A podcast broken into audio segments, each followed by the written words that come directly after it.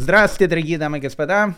Здравствуйте, дорогие друзья. Мы продолжаем наш экскурс в еврейскую историю. В самом начале лета 1828 года кантор и композитор Венской синагоги Соломон Зуцлер – поднимался по скрипучим и узким ступенькам старинного двухэтажного венского дома. Дойдя до коморки на втором этаже, он тихо постучал в дверь.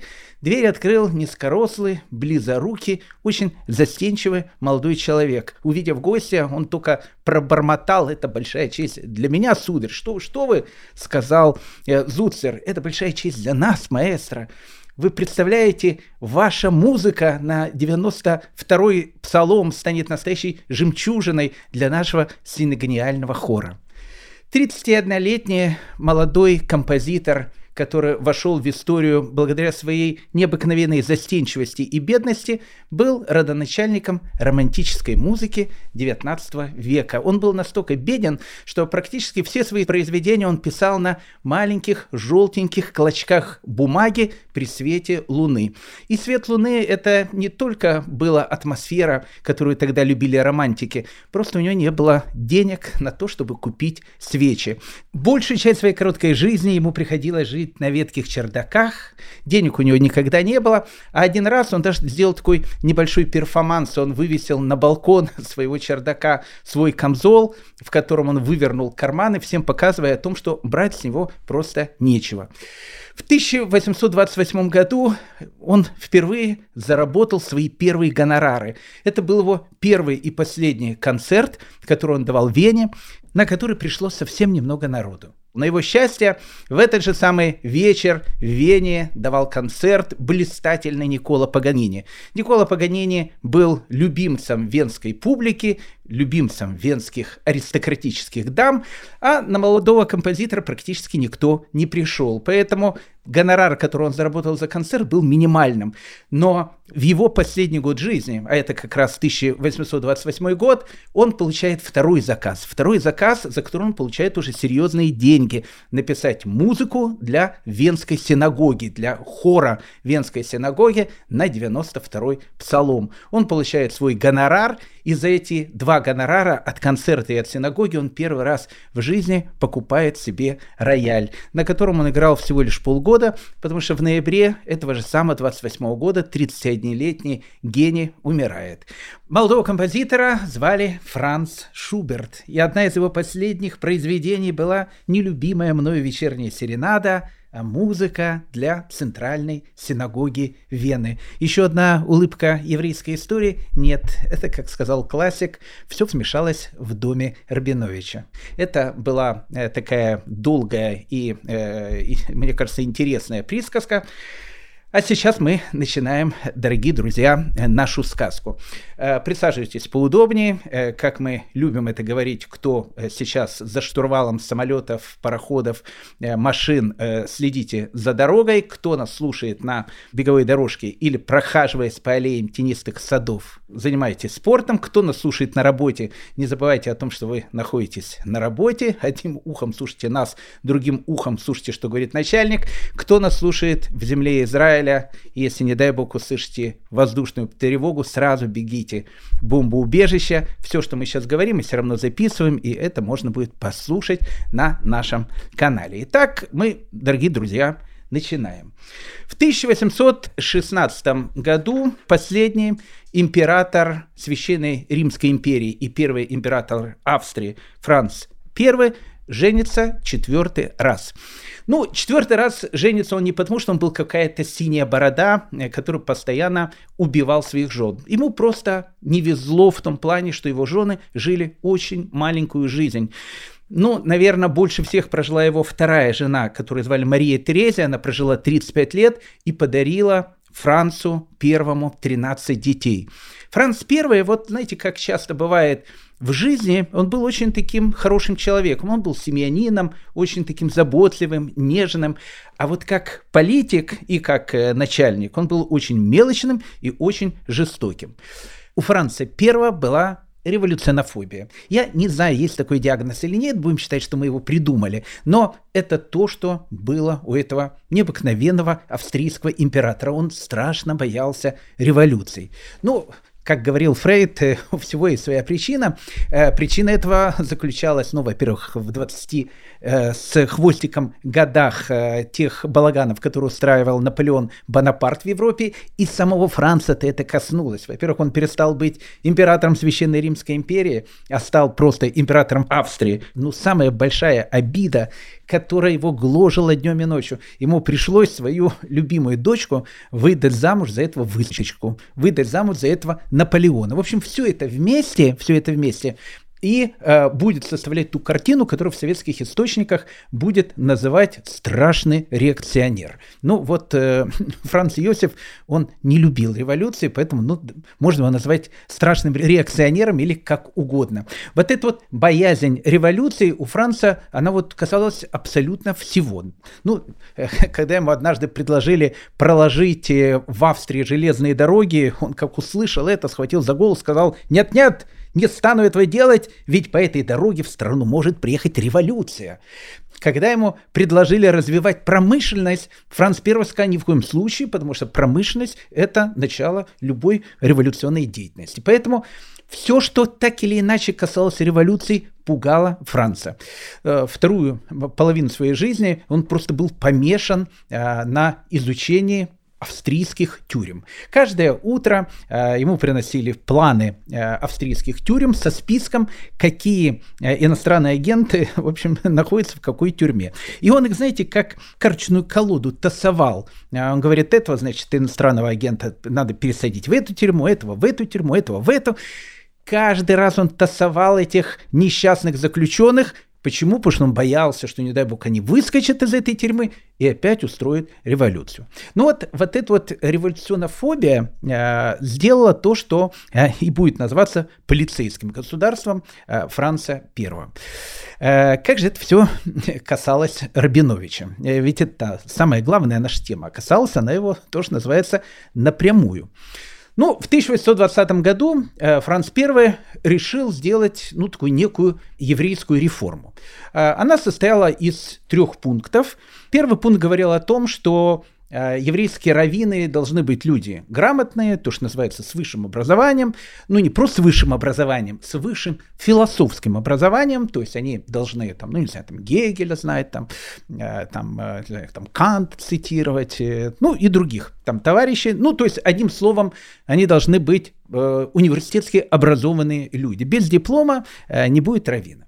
А вторая часть этой реформы говорила о том, что надо сделать так, чтобы в синагогах, в общем, молитвы шли на немецком языке, проповеди шли по-немецки, потому что иди знай, что там эти Рабиновичи говорят в синагоге, а так, в принципе, человек может прийти, послушать, услышать, записать, донести, э, что Франц I очень-очень любил, а, и будет, ну, скажем так, их э, легче контролировать. Ну и третья часть, э, она касалась молодежи, Э, молодежь, она обязана учиться в обычных немецких школах, чтобы э, там она изучала австрийский патриотизм, все вот эти вот вещи, и все это религиозное, э, ну, в общем, как бы должно стать факультативным. То есть, ну, хочешь идти в хедер, вот ходишь на кружок тенниса, ну, значит, не будешь ходить на кружок тенниса. Вместо кружка тенниса будешь ходить в вечернюю еврейскую школу. Ну, как бы это была такая идея его 1820 года. А, ну и тогда э, люди, которые, в общем, были э, главными советниками Франца, э, они бы сказали, уважаемое ваше императорское величество, вы знаете, это все очень хорошо, но ну, как-то попахивает это вольнодумством. Франц, как услышал вольнодумство, он прямо руки затряслись. Он говорит, «А почему вольнодумство? Ну, вы понимаете, вот там в Германии у евреев, э, они же начинают там, э, как-то у них реформирование идет, идти к синагог, там все эти вещи, там мужчины и женщины вместе, все. Ведь все начинается отсюда. Сначала орган в синагоге, а потом с красным флагом на баррикады могут пойти. Ну, как бы Франц как это услышал, э, сразу сканирование. Все, все, все, значит, все мои эти нововведения 1820 года пока временно оставляем. Почему мы вновь возвращаемся в Австрийскую империю? Мы уже были в этой самой Австрийской империи в прошлом году. Ну, когда мы говорили, как жили евреи, в, тогда она еще называлась Священная Римская империя, но это была та же самая Австрийская империя, э, той же самой германской нации. Почему мы в нее возвращаемся? Мы в нее возвращаемся для того, чтобы посмотреть, а как там жили евреи после наполеоновских войн. Во-первых, э, хочу вам открыть э, страшную каббалистическую тайну, и она очень важная. Э, дело в том, что если первой по населению еврейской страной мира в те времена была Российская империя, то второй по населению еврейской страной мира была Австрийская империя. Я, кстати, не шучу, это чистый факт. Официально э, в Австрийской империи приблизительно к 1830 году проживало около 80 тысяч человек. Почему я говорю официально? Потому что неофициально там проживало намного больше людей. Почему намного больше людей, мы сейчас с вами попытаемся понять. Ну, во-первых, император Австрийской империи, он еще также был королем Богемии и Моравии. Также он был королем Венгрии, также он был хозяином Галиции, Буковины, и, поверьте мне, э, он был хозяином около половины современной Италии. Поэтому вот вся вот эта вот огромная территория, э, на которой проживало очень-очень много евреев, она так или иначе была связана с Францем первым. Поэтому нам очень-очень важно будет разобраться, как жили евреи, э, что они чувствовали, какие события происходили в ту эпоху. Одним словом, одним словом ну, давайте, давайте сразу начнем. В Вене, ну, к 1825-1826 году проживало 12 тысяч э, человек. Много это или мало? Это странно, скажем так. Это не много и не мало, это странно. Дело в том, что э, официально Вене э, имело право проживать 200 терпимых семей. Ну, мы с вами уже говорили про терпимых. Э, давайте еще раз э, повторим это, потому что это визитная карточка Вены первой половины 19 века. Потому что если бы вы приехали там из Вены куда-то, э, первое, что бы вас спросили, вы терпимы или вы очищены. Если вы говорили бы, ну, я терпимый, э, сразу было видно о том, что э, вы серьезный человек, с которым то, что называется, можно вести дела. Если бы вы сказали, вы очищены, ну, очищены, ну, все равно в Вене живет. Все равно тоже большой такой, то, что называется, плюс.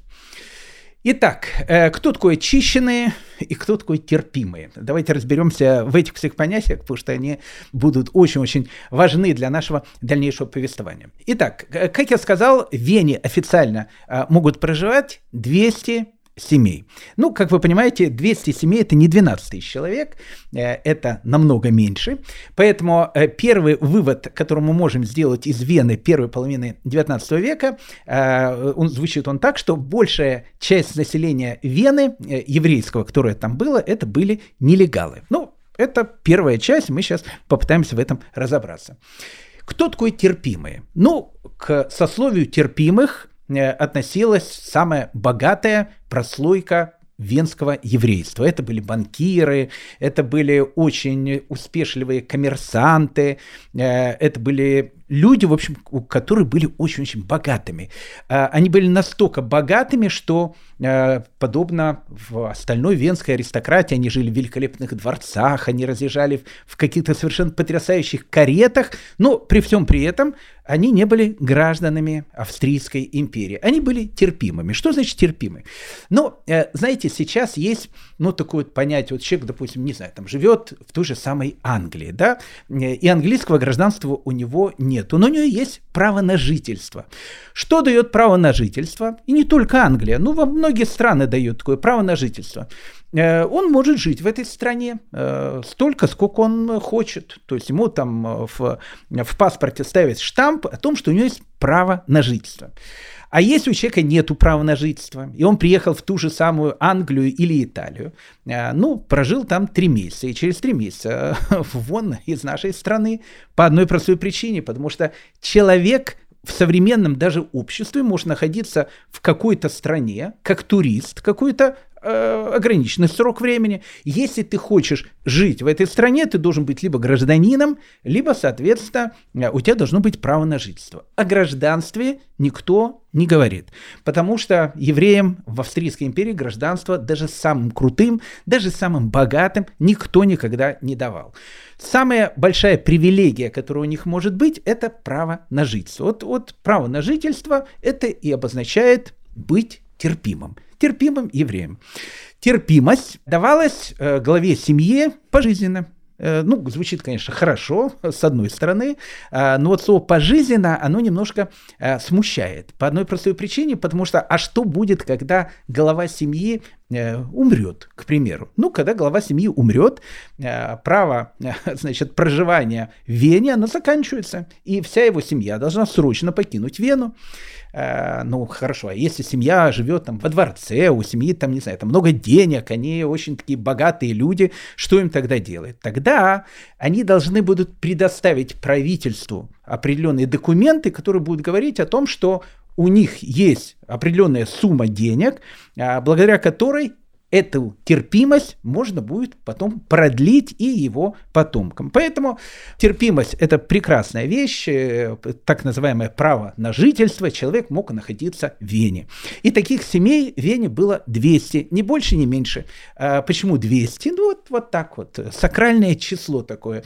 Э, считали австрийские власти, что более чем 200 семей э, терпимых в Вене проживать не надо. Ну, как бы будет портить наше прекрасное венское общество. Остальная часть из 12-тысячной э, еврейской общины э, составляли так называемые или чужие, или каких э, любовно сами евреи друг друга назвали очищенные. То есть очищенные евреи. Их было большинство. Но на очищенных евреях держалось все. Ну, скажем так, держалась практически вся мелкая экономика Вены. Они были людьми, которые занимались э, мелкой торговлей, они привозили, увозили что-то из Вены. То есть огромное количество различных сделок, э, мелких, не каких-то крупных, а мелких сделок, они были связаны именно с очищенными или с вот этими самыми людьми, которые в этой самой Вене проживали. Э, ну, если бы мы с вами жили бы э, в Вене, и, ну, как бы, скажем так, мы бы не удостоились быть, быть терпимыми, а были бы там какими-то очищенными, первое слово, которое мы должны были бы запомнить, э, не просто запомнить, оно должно было у нас вот проснулся ночью, первое слово, которое вспомнил, это слово «юденамт». «Юденамт», ну, знаете, это как Э, не знаю, там на Западе, э, как какой-то, не знаю, social security, там, там, э, который тебе дает какие-то там права, не знаю, там в Германии тебе там пособия по безработице там платят, ну, какие-то такие, знаете, центры, с которым ты должен быть постоянно связан. Но тебе в Юденамте никто ничего не давал, а наоборот, Юденамт был в первую очередь такой орган карательный. Но так или иначе, любой очищенный должен был связан быть с Юденамтом. Что такое Юденамт? Э, ну вот, мы с вами приезжаем в Вену. Подобно, не знаю, современной стране, если мы туда приезжаем как турист, нам дают какое-то определенное время, а, которое мы можем находиться конкретно в этом городе. В Вене мы могли находиться две недели. Причем я могу жить в Австрийской империи. То есть, ну, как бы я могу жить э, даже рядом с Веной. Или я могу жить в Праге. Я же не приезжаю откуда-то там, не знаю, с Папуановой Гвинеи. Я сам живу в Австрийской империи. Я сам являюсь э, верно поданным нашего любимого императора Франца I. Но при всех э, этих вещах в Вене я имею право находиться не больше двух недель. Когда я приезжаю в Вену, я сразу же иду в Юденамт и э, оплачиваю так называемую билетную таксу. Это важная вещь. Билетная такса – это налог на то, что я могу в Вене находиться две недели.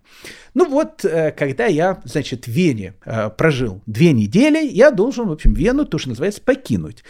Но наш милосердный император Франц I дает еще одну опцию. Если у тебя есть какие-то ну, серьезные а, обстоятельства, ну, не знаю, ты скажешь о том, что ты заболел, там, не знаю, э, нога у тебя болит, там, еще какие-то дела у тебя очень важные, ты, в принципе, у Юденамта можешь выхлопотать для себя еще две недели нахождения в Вене. По закону это делать можно, и ты можешь остаться еще на две недели в Вене. Ну вот, э, после того, как ты месяц побывал в этом а, благословенном городе, тебе нужно город покинуть, иначе, в общем, тебе, э, ну, в общем, будет плохо. Э, что делали э, люди? Вот по прошествии одного месяца проживания в Вене они подходили к границе города, проходили через такую определенную, там, не знаю, там, границу города, которая там была, выходили из нее, потом обходили город, входили в город через э, другие ворота э, и через других пограничников. Они опять э, шли в Юдентамт, опять брали две недели, потом брали еще две недели и еще могли находиться месяц. Потом опять через месяц должны были опять выйти из города с одной стороны, зайти в город с другой стороны. И вот, вот это вот переход, выход и вход в город, который проходил в течение, там, не знаю, часа-двух, э, обычно это делала вся семья. Ну, представляете, вся семья должна была там выйти из города, потом войти в город. Вот это называлось очищение. Э, ну, евреи так это называли. Я очищенный. Очищенный от чего? То есть, э, ну, как бы теперь я могу в Вене спокойно находиться еще один месяц. Э, ну, знаете, как в любом обществе, э, все зависело от того, э, ну, твой комфорт как очищенного, зависело от того, насколько у тебя были хорошие связи, а, с местным полицейским участком, б, с Юденамтом, а, и в, с пограничниками. Вот если у тебя со всеми был то, что называется, хорошие отношения, ты каждый там 23 февраля, 8 марта, не знаю, кто там был, приносил какие-то подарки, то тогда твое очищение, как жителя Вены, могло быть намного более комфортным. Ну вот, допустим, в будущем известный математик, профессор Симон Шпицер, он э, вспоминал э, вот как раз 20-е годы 19 века, когда они там семьей жили в Вене, он э, рассказывал о том, как он очищал всю семью. Ну, то есть у него была большая семья, ему было 8 лет, и так как у папы, э, ну, в общем, все было там, то, что называется, куплено с подарками и так дальше, очищение семьи проходило вот через э, восьмилетнего ребенка. Восьмилетний Симон, он проходил, значит, границы города, э, давал папин паспорт, ну, так как пограничник знал, кто его папа, его выпускали. Ему не нужно было обходить весь город, чтобы зайти с других ворот. Он проходил два шага и тут же возвращался обратно к тому же самому пограничнику. Ну и пограничник должен был, смотря в его паспорт, э, серьезно задавать ему вопросы. Вот он вспоминал, что пограничник спрашивал у него, сколько тебе лет? Он говорил, 54. Так, он записывал, 54. Женат или холост? Женат. Сколько детей? 8. Ну, и говорил он все вот эти вот вещи, и ему говорили о том, что, господин, а теперь ваша семья, значит, очищенная, а можете возвращаться домой.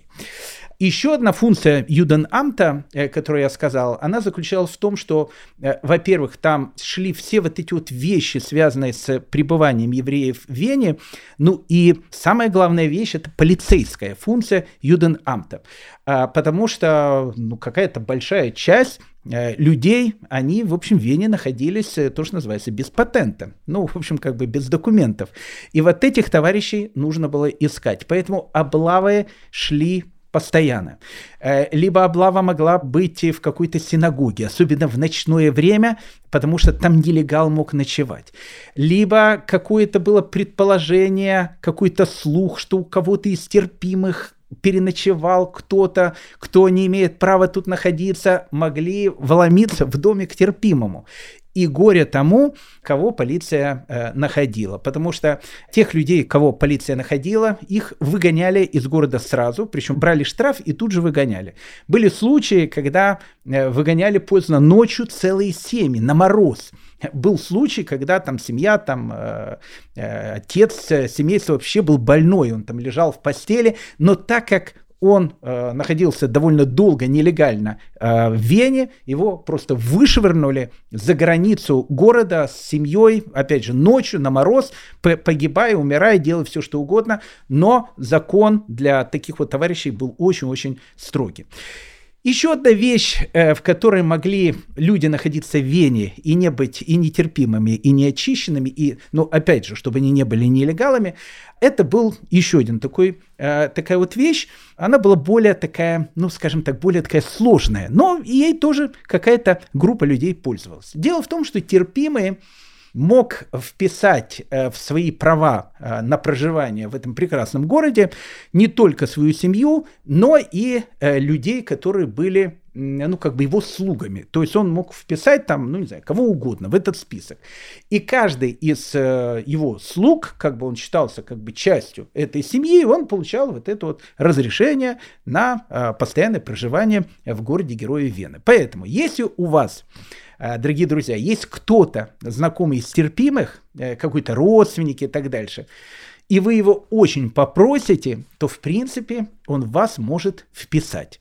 Э, ну, была известная история, ну, таких историй, опять же, миллионы было, ну, хотя бы там, не знаю, одна история была известная, что у одного из таких, значит, терпимых приехали его родственники, там, муж с женой, ну, он их, понятно, сразу записал как э, губернант и гувернантка его детей. Ну, нормально. То есть, ну, как бы, у них там гувернанты, вот еще один гувернант, гувернантка. Нормально.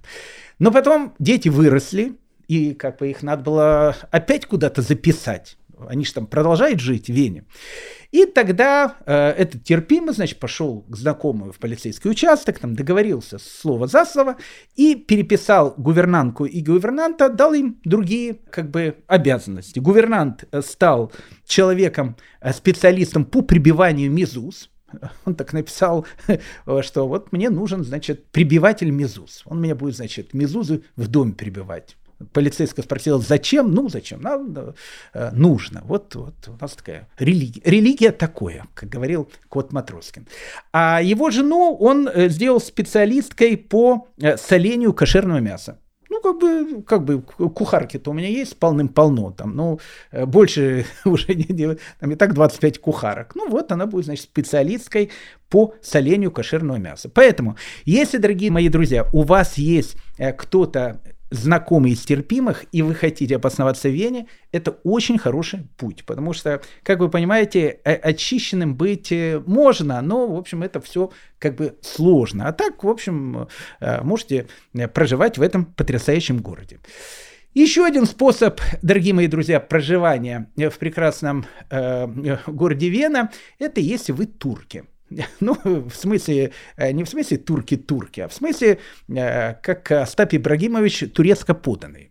Вот если вы э, турецко поданные, то вы тоже можете проживать в прекрасном городе Вена. Ну, вы спросите, а почему? Ну, почему? Почему? Потому что, потому что ну, как вы знаете, у Вены, ну, в, в Священной Римской империи, точнее, э, постоянно были какие-то баталии с Османской империей. В 17 веке дошло до того, что турки, они, прошу прощения, стояли около ворот Вены, и вот-вот они эту самую Вену должны были захватить. И, в общем, с Вены бы австрийской, на этом бы было бы все закончено. Был бы как Будапешт, то есть как часть большой Османской империи. Но этого не произошло. И поэтому э, с Османской империей было огромное количество разных договоров. Так вот, один из этих договоров говорил о том, что любой обладатель э, турецкого паспорта имеет право в Вене находиться столько, сколько он хочет.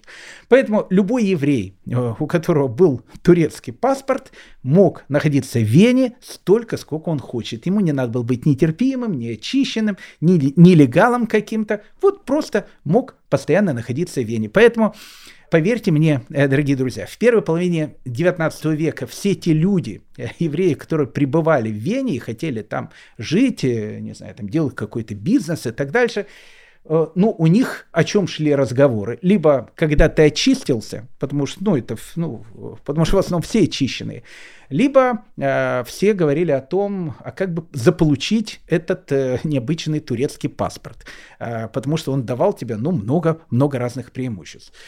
Ну, иногда доходило вещи до э, каких-то курьезов. Э, допустим, э, мы упоминали композитора Мейербера вот э, композитор Мербер, когда он уже был очень известный, такой на всю Европу композитор, и он э, хотел приехать в Вену, не тоже хотел приехать в Вену, его пригласили в Вену, чтобы он там давал свой концерт, и Мербер сказал, что нет, я в Вену не поеду, ну, как-то, понимаете, я уже, ну, не знаю, известный композитор, и, ну, как я буду приезжать, э, идти в Юденамт, э, в Юденамте буду брать, значит, билетную таксу, буду там толпиться среди этих людей. Не-не-не, говорит, Вену не надо мне, я лучше где-то там в Праге выступлю, в Париже, ну, не Вене. И тогда, значит, как бы глава Вены, ну, мэр Вены, э, он сказал Мейерберу, он сказал, «Э, маэстро, вы приедете в Вену не как еврея, как кавалер, то есть мы вас э, примем как кавалера. То есть вы приедете в Вену и, в принципе, будете там делать все, что вы хотите. Э, как мы с вами говорили, Франц I, э, который был, э, ну как бы это еще раз назвать, революциона фуб, боялся всего этого революционного, понятно, что все, что так или иначе было связано с реформизмом, ну, как бы с реформированием в еврейских синагогах, он тоже очень-очень боялся. В 1821 году в Вену приезжает Исхак Ноэх Мангеймер. Ну, Ицхак Ноэх Мангеймер – личность, э, ну, личность такая легендарная. Э, во-первых, он потом станет раввином Вены и будет раввином Вены на протяжении 40 лет. Э, про Ицхак Ноах Мангеймера можно ну, целую лекцию сделать, но мы не будем на него тратить столько времени, я просто расскажу в двух-трех словах. Он родился в Дании, ну, как бы он был членом там датского государства, мы про Данию говорили с вами на прошлом разговоре, учился там, э, учился талмудической э, науке, учился в Ешиве. Он был грамотным человеком, его назвали там раввином, то есть, ну, как он и был раввином потом Вены. Но э, Ицхак Нох Мангеймер был человек, который ну, в общем, в душе хотел все, в общем, реформировать. То есть он такой в душе был реформист. Поэтому какое-то время он был в Берлине, э, ну, как говорится, молодежь тусовался среди вот этих вот первых реформистских общин, которые появляются в Берлине. Потом, когда в Берлине это дело начали прикрывать э, весь этот реформизм, он приезжает в вольный город Гамбург. А мы говорили о том, что в вольном городе Гамбурге э, открывается, ну вот действительно, вот эта вот первая реформистская синагога, которую они назвали темпл, то есть храм. Э, мы объясняли, почему храм и так дальше. Он, то, что называется, крутился в Гамбурге. Потом он приезжает в Вену, потому что Вена один из, ну, из самых блистательных городов Европы того времени. Ицкак Ноах Мангеймер – вот первое, что у него было в его таланте, он был совершенно потрясающий оратор. Э, это, ну, всегда вещь, которая подкупает. Он Э, вот, вот когда он говорил, э, рассказывали, что там женщины рыдали, там э, мужчины там сдерживали слезы, там. Он ну настолько эмоциональный, настолько красиво все рассказывал, что это было просто ну великолепные какие-то вот вещи, и он произвел огромное впечатление на венское общество. Практически все терпимые, они были, ну не то, что они были реформистами в душе, ну, скажем так, они уже, ну, э, но они уже, скажем так, меньше были религиозными, чем э, остальной среднестатистический еврей. Поэтому, конечно, им тоже хотелось, как в Берлине, как в Гамбурге, э, ну, чтобы была у них такая красивая синагога, потому что э, в Вене же синагоги, ну, до этого времени, они практически нелегальные как это не смешно звучит, то есть, ну, 200 семей терпимых – это миллионеры, там, олигархи, а синагог как таковой нету. Есть э, молитвенные дома, где могут приходить там э, евреи, где, в общем, они там могут молиться. А официально нету синагоги большой, как в Москве. Кстати, это, мы будем потом рассказывать про то, как строили московскую хоральную синагогу. Плюс-минус та же самая история э, была и в Вене. Поэтому вот богатая такая публика, а, а синагоги нету. Ну и вот они, значит, встречаются в этих молитвенных домах, ну, как бы синагогах, которые скромные очень, а, и э, слушают, значит, проповеди из Хохноха Мангеймера. И местная, значит, община была восхищена этим человеком, и такая была семейство Бидерманов, очень, ну, в общем, состоятельные такие люди, одни из самых богатых людей Вены. Ну и, соответственно, Бидерманы говорят, э, слушайте, а давайте мы как бы договоримся, чтобы построить у нас э, синагогу, чтобы у нас, э, чтобы у нас была тоже синагога, и большая синагога, община, значит, растет. И вот из Ноха Мангеймера мы, в общем, сделаем как бы главным раввином этой синагоги. Ну, когда Ицхак Нох Мангеймер, значит, начал там различные свои там проповеди там вести и так дальше, э, об этом стало известно шефу полиции, графу Сельдницкому, который пишет, значит, доклад Францу Первому, потому что Бидерман написал, опять же, прошение у императора, могут ли они открыть свою синагогу в Вене. Вот, значит, шеф полиции пишет. Так называемый либеральный дух времени охватил, по-видимому, часть быстро разбогатевшего класса здешних евреев.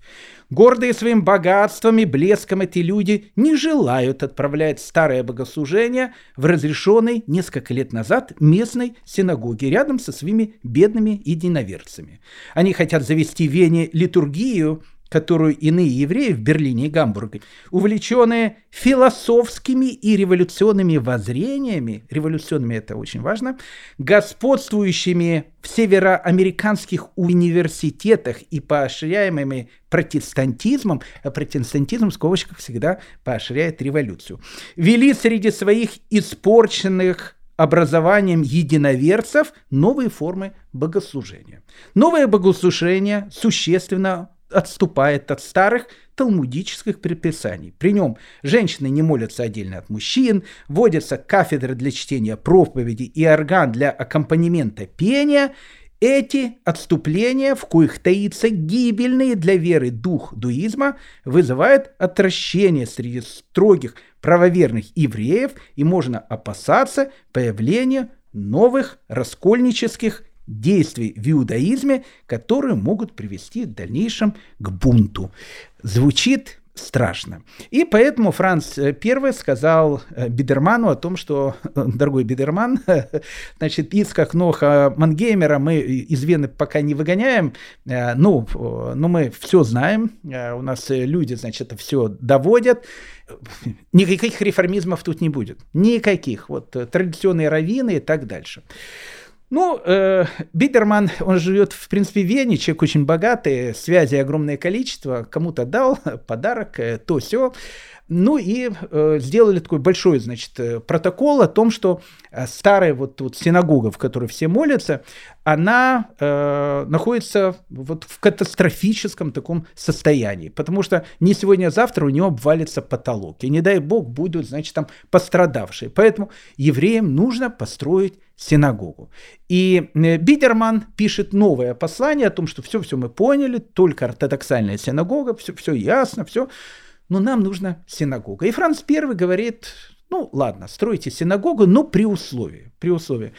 Она не должна э, как бы выделяться, она не должна находиться на каких-то, не знаю, там, центральных площадях, она может находиться среди ну, застройки. Вот, вот там есть какой-то район, есть какие-то э, много домов, и вот, пожалуйста, синагогу. Внешне она не должна ничем отличаться от домов. То есть, ну, как бы, она должна выглядеть как дом. А внутри Э, внутри, ну, в общем, делайте все, что хотите. Ну, поэтому Бидерман и богатые терпимые, у которых было денег много, э, понимают о том, что в Вене нужно открывать такую красивую синагогу. Для того, чтобы открыть красивую синагогу, нужно крутого архитектора. И такой крутой архитектор был, это Йозеф Корнхойзель. Э, Йозеф Корнхойзель был один из ну, как бы, как бы так сказать, тех людей, которые построил современную Вену. Потому что вот первая половина 18 э, века, э, вот конец эпохи классицизма, там начало эпохи романтизма, все вот эти вот вещи, это все Йозеф Корнхейзель. Вот, вот это, ну, в общем, вот человек, э, который строит Вену и, и делает Вену. Поэтому он самый модный архитектор, и Йозефу Корнхейзелю заказывают построить центральную синагогу Вены. Ее построили.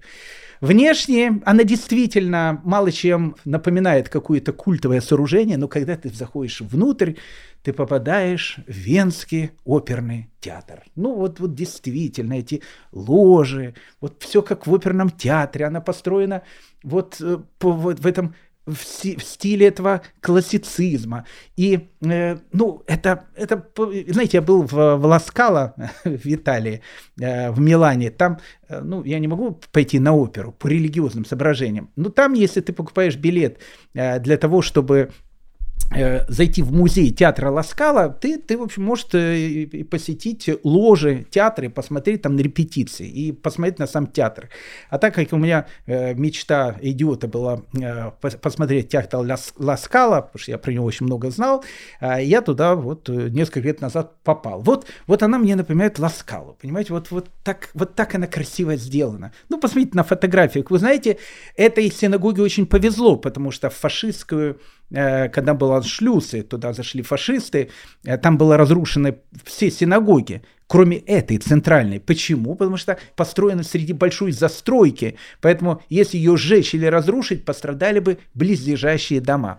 Поэтому синагога, которая была открыта, торжественно открыта в 1826 году при торжественном богослужении и так дальше, она существует до сегодняшнего дня. И если вы посмотрите на фотографии этой синагоги, это большой, потрясающий, красивый такой венский оперный театр э, в виде синагоги синагоги.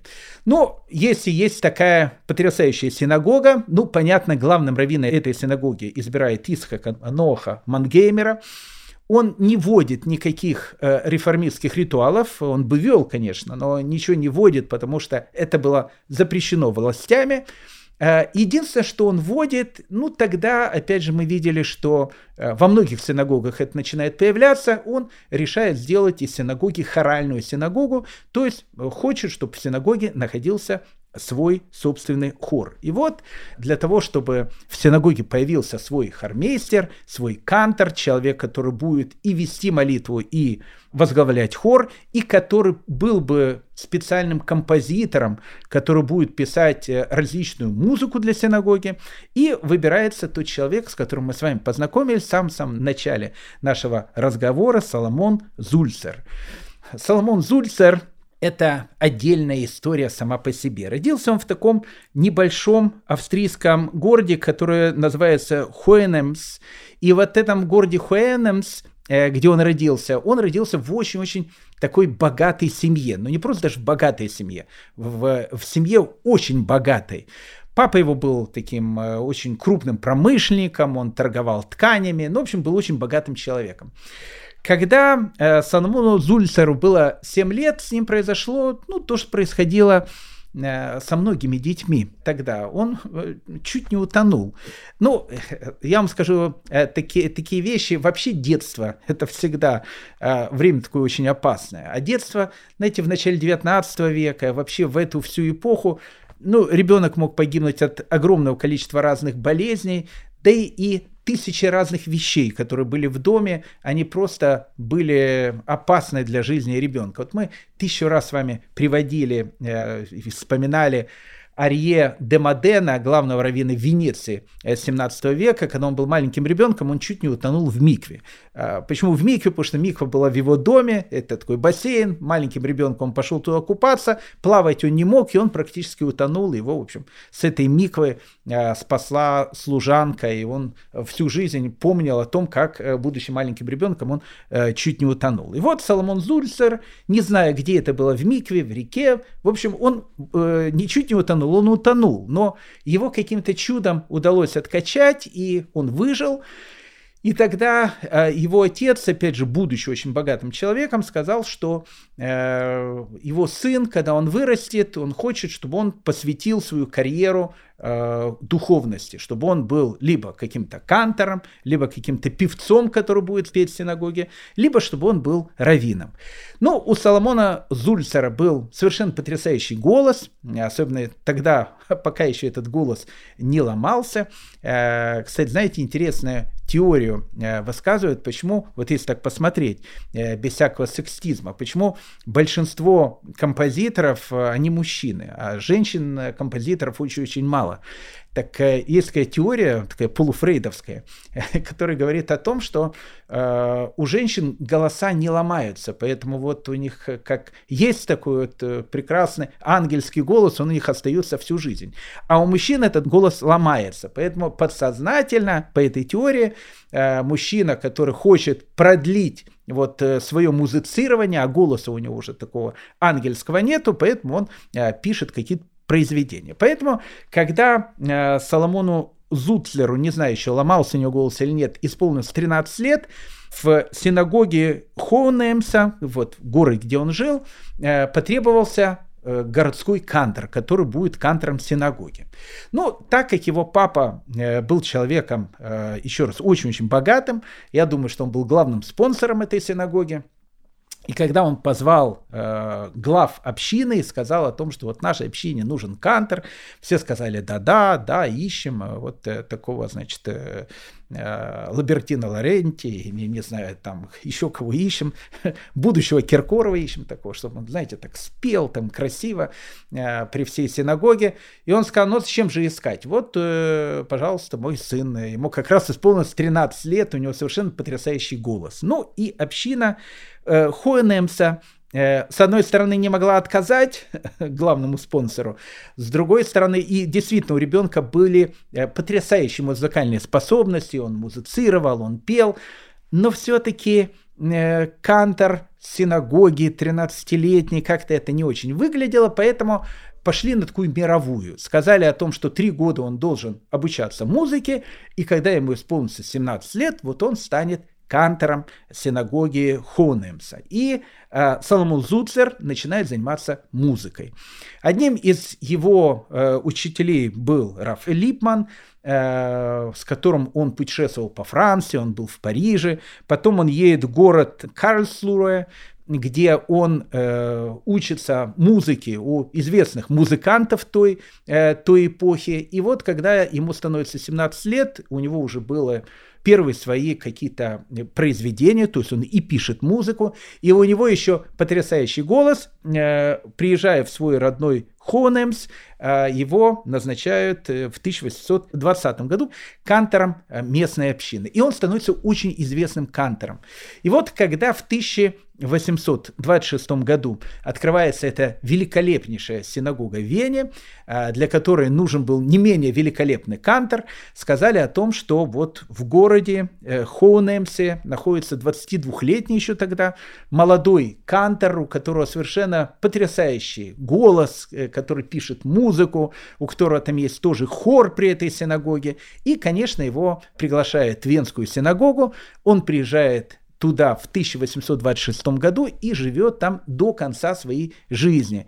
Э, нужно сказать о том, что у Соломона Зульцера, как я сказал, э, была большая семья, у него было 13 детей, многие э, из которых потом становятся знаменитыми и композиторами, и музыкантами. Так вот, Соломон Зульцер всю жизнь, он был опять же кантором при Венской синагоге, у него был свой хор, который очень красиво пел, 1828 году он решил заказать несколько музыкальных произведений для своего хора у известных композиторов. Так он, в принципе, и познакомился с Францем Шубертом, который, как мы говорили, был очень-очень таким бедным, но необыкновенно талантливым человеком. И Соломон Зульцер слушал уже его произведения и знал о том, что это гениальный композитор, еще, может быть, многими не поняты, и еще, может быть, его так не исполняли, как будет исполнять в дальнейшем. И поэтому вот в 1828 году он заказывает у него произведение э, для хора, который поется в Венской синагоге. Поэтому э, одно из последних произведений Шуберта в жизни, как это не смешно звучит, было как раз произведение для Венской синагоги. Но мы с вами говорили о том, что Австрийская империя – это не только Австрия. Австрийская империя – это еще огромное количество различных земель. Поэтому следующая э, территория, э, на которую мы с вами поедем, опять же, путешествие по Австрийской империи первой половины XIX века, это, безусловно, Богемия и Моравия. В Богемии и Моравии евреев живет э, очень много. Ну, опять же, по подсчетам 1830 года в Богемии и Моравии проживало около 103 тысяч евреев.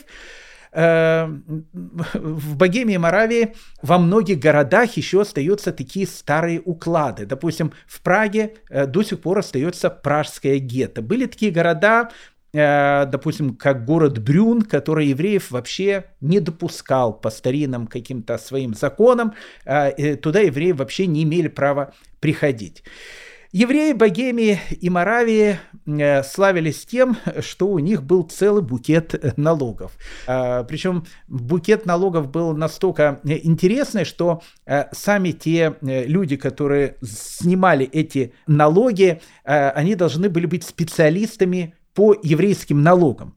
Налогов было огромное количество, если бы мы с вами жили в Богемии и Моравии, э, мы должны были платить бы имущественный налог, ну то есть от того, сколько мы зарабатываем, семейный налог, э, семейный налог женатые мы или не женатые, соответственно, тоже налог, потребительский налог, э, потребительский налог на кошерное мясо, скушал мясо, заплати налог, брачный налог, наступление брак – поселенческий налог и выселенческий налог. То есть, если мы куда-то вселялись, мы платили налог, если мы куда-то выселялись, мы тоже платили налог.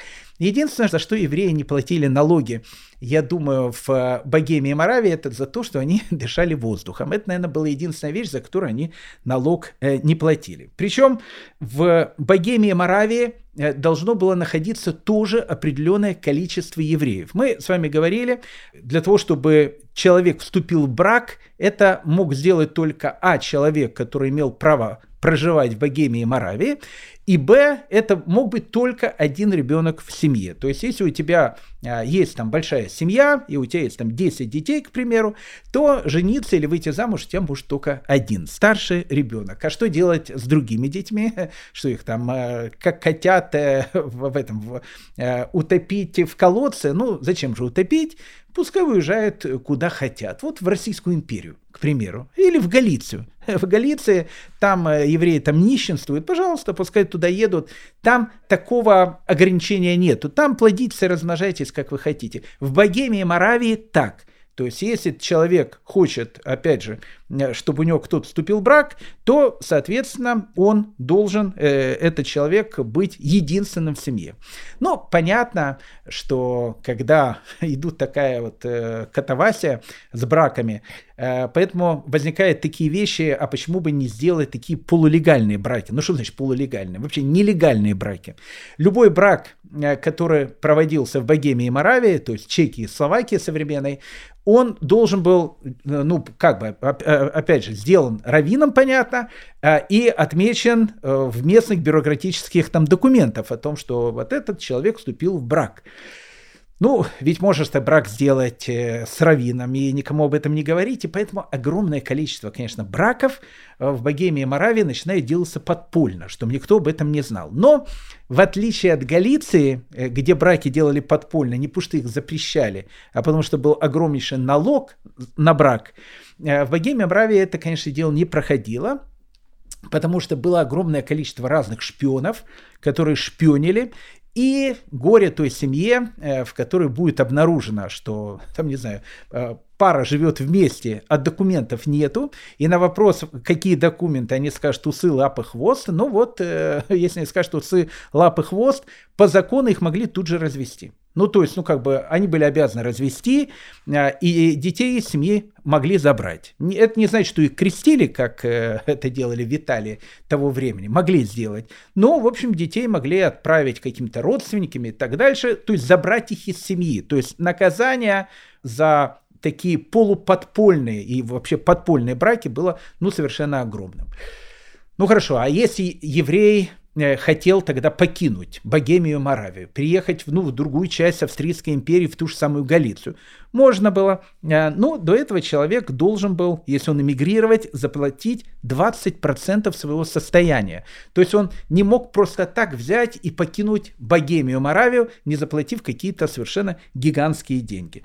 Поэтому Богемия и Моравия жила тоже в таких вот э, полицейских законах, в котором жила вся Австрийская империя.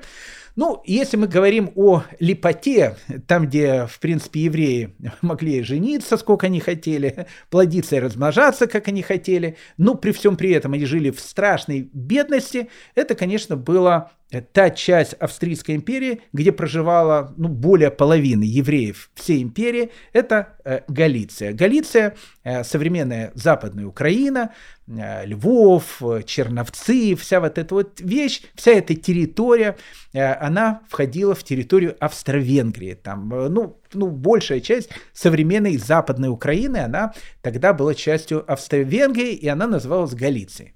Э, галицийские евреи по большей своей части э, были хасидами, то есть э, хасидизм был тем э, направлением в иудаизме, который в Галиции очень и очень как бы полюбился народу, и большая часть, безусловно, это были э, люди хасидски настроены, кроме, наверное, города Броды. Мы говорили про этот город, он был таким цитаделью, которая в основном не приняла хасидизм. Мы о Бродах э, и о, различных бродских, которые оттуда будут выходить, еще, безусловно, с вами поговорим. Но вот, с одной стороны, Галиция это была вот территория Австрии и Венгрии, где у евреев не было тех ограничений, которые были и на территории самой Австрии, и на территории Богемии и Моравии. То есть они могли там жить, они могли жениться сколько, сколько хотели, могли иметь детей сколько хотели. Но единственная вещь, которая была в Галиции, это тоже налоги. И налоги галицийские, э, они даже переплюнули те налоги, которые были в Богемии и Моравии. Но так как в Богемии и Моравии большая часть еврейского населения, опять же, которое там проживало, это люди были в первую очередь состоятельные, а в Галиции большая часть населения, это люди были очень бедные, поэтому налог для них это была огромная вещь наверное, один из самых известных налогов, который был в Галиции, это был налог на мясо. То есть, если ты хочешь купить килограмм кошерненького мяса или зарезать какую-то курочку э, на шаббат и сделать из нее там бульончик и так дальше, ты должен понимать о том, что шойхет, который там продает, или резник, который режет, или ты, который эту курочку свою собственную будешь употреблять, ты должен заплатить огромный налог. И курочка, э, что уже говорить о мясе, мясо это вообще э, там только самые богатые, курочка, она становилась необыкновенно дорогой. Поэтому ну, практически все э, галицийские евреи, они практически все были вегетарианцами, потому что, ну, просто мясо было кушать нельзя, потому что на него просто не было денег. Второй налог, э, чисто такой галицийский, это ее такая визитная карточка, это был налог на свечи, свечной налог. Ну, о свечном налоге можно много рассказывать. Понимаете, ну, во-первых, в, в те времена люди использовали свечи. Э, как вы понимаете, электричества не было. Плюс еще, э, в первую очередь, конечно, свечной налог. Он шел не на освещение Э, ну, как бы помещение, потому что помещение, оно и так, и так должно было освещаться. Имелось в виду освещение, которое использовалось в ритуальных целях. Допустим, освещение синагоги, а если люди хотят молиться в синагоге вечером, и даже утром, и даже днем, если, э, ну, не знаю, вот на, на улице пасмурная зимняя погода, ну, как ты будешь учиться, если нет освещения? Любая свечка, которая загорается в синагоге, она стоит, поверьте мне, огромные деньги. Если женщина как любая еврейская женщина хочет в пятницу зажечь субботние свечи, за это нужно платить огромные деньги. Поэтому э, вы будете, конечно, смеяться, но если бы мы с вами жили вот в первой половине 19 века в Галиции, наше благосостояние, оно бы судилось не потому, сколько ты зарабатываешь, зарабатывали все мало, в каком доме ты живешь. Поверьте мне, большинство жило в хибарах. В первую очередь вас бы спрашивали, за сколько свечей вы платите еженедельно. Вот по этому статусу вы могли определить, кто вы. То есть, что значит, сколько свечей ты платишь еженедельно. Понятно, что так как свечной налог, он стоил огромные деньги, поэтому многие евреи у которых вообще ничего не было за душой, не могли себе позволить э, платить свечные налоги ну, ради того, чтобы просто э, их жены могли в каждую пятницу зажигать свечи перед наступлением субботы. Поэтому при каждой общине э, была группа состоятельных таких людей, которые как бы выплачивали за своих э, единоверцев этот самый свечной налог. Поэтому чем больше человек мог заплатить за свечи, тем, соответственно, становился больше его статус. Э, интересно, что в Галиции любой человек, который хотел, допустим, быть избран в городское еврейское самоуправление, ну, кагалов тогда как таковых уже не было, но это было, ну, как бы в совет еврейской общины. А, в первую очередь, что у него спрашивали, за сколько свечей он платит еженедельно. Поэтому минимум для того, чтобы ты мог э, претендовать на то, чтобы тебя избрали в еврейский совет общины, это минимум 11 свечей, за которых ты должен был платить еженедельно. Если ты платил за меньшее количество, чем за 11 свечей, э, с тобой вообще просто никто не разговаривал. Поэтому галицийские евреи, если бы мы туда попали э, с вами в первой половине 19 века, в первую очередь на слова «как дела», «как жизнь», «откуда приехал молодой человек», спросили бы, а сколько молодой человек в неделю тратит на свечи. Если бы ты сказал бы, что ничего не тратит, э, было бы сразу понятно, что ты шлепер. Э, сказал бы там 5-6 свечей, было понятно о том, что, ну, в общем, как бы человеку живет в стесненных, очень бедных э, таких условиях. А если бы ты сказал, что я там за 100 свечей плачу, было бы сразу понятно о том, что ты начинающий олигарх. Поэтому э, вот Галиция это свечи в первую очередь. Теперь, так как в Галиции это единственная такая область Австрийской империи, где, э, в принципе, евреи могли жениться и выходить замуж столько, сколько они хотели, но там существовал определенный налог, э, который человек должен был э, заплатить за брак. Если у человека был годовой доход 400 гульденов в год, ну, скажем так, это небольшой доход, ну, в общем, как бы это, ну, такой, ну, чуть-чуть ниже среднего, средний доход. За первого ребенка, э, которого он должен был, э, хотел женить или выдавать замуж, 90 дукатов, за второго ребенка 60 дукатов, за третьего ребенка 90 дукатов, за четвертого ребенка там 120 дукатов, ну и каждый следующий ребенок это дополнительный налог, который ты обязан заплатить за свадьбу. Ну, то есть э, вот эти вот там 30, 60, 90 дукатов, поверьте мне, это гигантские деньги, которые человек должен был платить. Если человек был нищий, ну, то есть, ну, вообще, вот, вот просто вот нищий, вообще у него ничего не было. И он э, хотел женить или выдать замуж свою дочку или сына.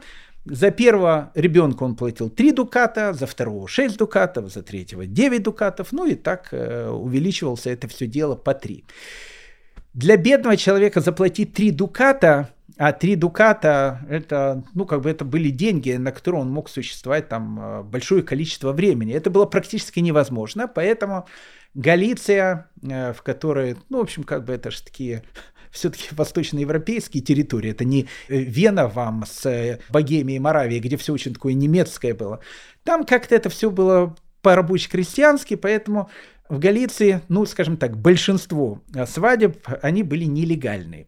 И если э, в Богемии и Моравии э, за эти вещи могли просто тут же оторвать голову, и, в общем, был бы страшный там скандал, то в Галиции местные власти, ну, не знаю, смотрели на это там сквозь пальцы, поэтому по отчетам за 1825 год во всей Галиции произошло 137 браков. Ну, вы представляете, 400 тысяч населения, э, за весь год э, всего лишь 137 браков. В 1830 году почему браки начинали уменьшаться, хотя население увеличилось. Э, в 1630 году официально в Галиции было заключено 119 браков. В 1840 году мы увидим, что это число браков еще уменьшилось, хотя количество населения увеличивалось. Поэтому практически все население, которое жило в Галиции, понятно, они все были женаты, имели много детей, но, в общем, как бы налоги за эти вещи не платили и старались жениться и выходить замуж так вот полулегально. В 1774 году довольно такая большая часть Турции, которая тогда принадлежала Молдавии, ну и Молдавия тогда принадлежала Турции, которая называется Буковина, э, она входит в состав Австрийской империи. 1774 год. Но нужно сказать о том, что на территории Буковины, еще раз, Буковина это была Молдавия. Молдавия, она была частью Османской империи. Поэтому люди, которые там жили, они, с одной стороны, как бы были, скажем так, э, румынско-молдавско поданными, но э, по большому счету это были, кстати, обладатели э, вот этих вот драгоценных Вене турецких паспортов. Они были как бы настоящие турецко поданными. Так вот, на территории Буковины, вот этой вот части современной Западной Украины, Евреи проживали где-то 14 века, и э, к 1774 году там проживало не очень много евреев. Вообще там проживало 560 еврейских семей, и из которых 112 проживало, в, наверное, в самом таком главном и большом городе Буковины, который назывался Черновцы. Но тогда, в конце 18-го, в начале 19 -го года, Черновцы не были еще тем потрясающим, красивым немецким городом, который э, его можно увидеть сейчас, потрясающим оперным театром, э, там, университетом необыкновенной красоты и так дальше. Тогда еще Черновцы это были, ну, таким, ну, такой полузахолустный город, в котором, опять же, мы видим, проживали какие-то еврейские семьи, но в 1774 году Буковина, она становится э, как бы частью Австрийской империи. И в Австрии э, была некая такая идея заполнить Буковину немцами. Ну, то есть казалось о том, что, ну, как бы территория новая, и она должна быть, ну, то, что называется, очень онемеченная. То есть там э, большая часть населения, э, которое там должно проживать, это должно быть немецкоговорящие там люди. Поэтому на Буковину э, в конце 18-го, начале 19 века начинает приезжать много и немцев, и много немецкоговорящих поданных Австрийской империи. Поэтому э, город Черновцы становится ну, немецкоговорящим городом. И многие люди, которые там э, жили, и многие люди, которые даже там родились, и я знаю таких людей, э, они все говорили о том, что их родители прекрасно знали немецкий язык. Почему? Потому что Черновцы это был ну, таким вот немецким городом. Э, евреи, которые жили в Галиции, Uh, услышав о том, что открылась такая, в общем, новая земля, а земля на самом деле очень хорошая. Э, по одной простой причине, потому что для переселенцев там намного были меньше налоги, ну, во всяком случае, первое время. А во-вторых, самое главное, э, вот вновь присоединенной э, Буковине со столицей, опять же, в Черновцах, долгие годы не было обязательной воинской службы. А мы с вами говорили, что и в Галиции, и в Моравии, и в Богемии, и вообще во всей Австрийской империи евреи, они были обязаны служить в армии. Это отдельная там история про службу в армии, как-то мы обязательно с вами об этом тоже поговорим. Так вот, в Буковине, в этой вновь присоединенной области, евреи какое-то большое время, ну длительное время могли в армии не служить. Поэтому, э, когда евреи начали просить австрийские власти, а можно ли нам, значит, э, переехать э, на территорию Буковины, австрийские власти были не против. По одной простой причине, потому что, как тогда говорили местные, значит, бюрократы, писали Вену о том, что, ну, конечно, евреи – это элемент плохой, но они говорят на идыш, а идыш очень похож на немецкий язык. А была идея, опять же, Галицию онемечить, чтобы она была, вот не Галицию, Буковину, чтобы она была такая онемечная. Поэтому в конце 18-го, в начале 19 века толпы евреев из Галиции, они начинают заселять Буковину. Поэтому до сегодняшнего дня те немногочисленные евреи, которые до сих пор вот живут на территории Буковины, Черновицы и так дальше, у них галицийский идыш. Не молдавский, а именно галицийский идыш. Почему? Потому что, ну, потому что большая часть людей, которые там живут, они просто переехали из Галиции в конце 18 начале 19 века. Э, многие начинают селиться в Черновицах или в Черновцах, как, как угодно, э, и как вам более приятно называть этот совершенно потрясающий город. И к середине 19 э, века Черновцы, он практически наполовину населения становится еврейским городом. И вот с середины 19 века, конечно, Черновцы будут строиться и украшаться потрясающими зданиями, домами, синагогами, но это уже будет другая история. Следующая э, такая вот часть э, Австрийской империи, хотя это не совсем Австрийская империя, в которой э, живут евреи, это так называемая Краковская республика. Была и такая республика. Э, Краковская республика просуществовала 30 лет, э, с 1816 по 1846 год. Краковская республика – это город Краков и ну, близлежащие города, которые находятся вокруг Кракова – Считалось, что это э, ну, как бы единственная часть независимой Польши, ну, в общем, то, что осталось от Польши, Краковская республика. Ну, с одной стороны, Краковская республика была независимая, и с другой стороны, она была под полным протекторатом Австрии, Пруссии и России. То есть у нее там не могло быть ни своей армии, политика у нее должна была тоже быть согласована с этими огромными там странами, но какой-то элемент независимости в Краковской республике был. В Краковской республике тоже проживали евреи, немного, 15 тысяч человек – и Краковская республика, туда особенно не многие хотели переселяться жить. В самом Кракове могли проживать только те евреи, у которых было либо немецкое, либо польское образование, ну, то есть те, которые э, лучше всего, чтобы они были крещенными, но если не крещенными, то есть они должны быть с профессиями, которые закончили либо польский, либо немецкий какой-то университет. Вот только они имели право селиться в Кракове. В основном все евреи жили в пригороде Кракова, которое называется Казимиш. Э, там вообще, в принципе, евреи э, и жили и в те времена, когда была Речь Посполита, то есть это часть компактного проживания евреев в Краково. Но евреи, э, которые жили и в Казимише, на территории Краковской республики, они, конечно, там не жили. Это разве, говорит, жизнь, это мучение. Они больше, конечно, мучились.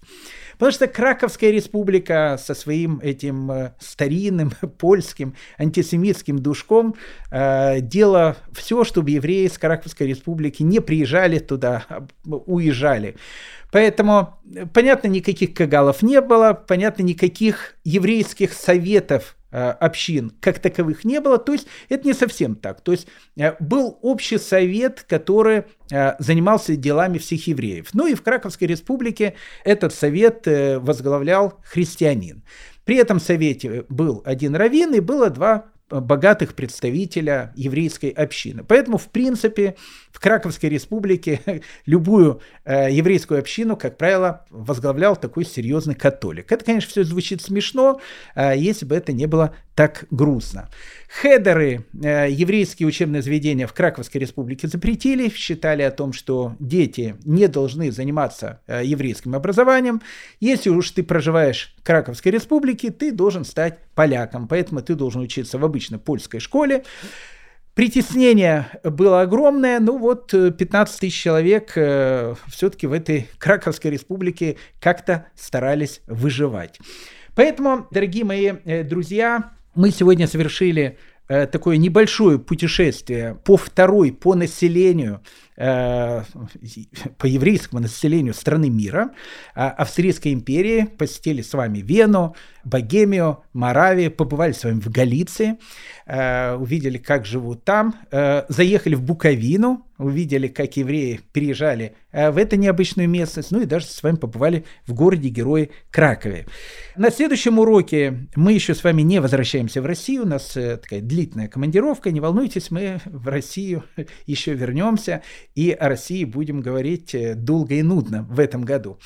А, на следующем уроке мы еще с вами немножечко побудем э, на территории Австрийской империи, потому что я хочу вас познакомить с необычными раввинами, которые жили в те времена, с Хатам Сафером, Раф Акивой Эйгером, ну и другими великими людьми. И мы с вами, скажем так, больше постараемся говорить не об общей какой-то политической ситуации, мы просто с вами побываем э, в, в обычных еврейских домах и посмотрим, вот как э, при всей этой политической ситуации, которая тогда царила в мире, как жил простой еврей.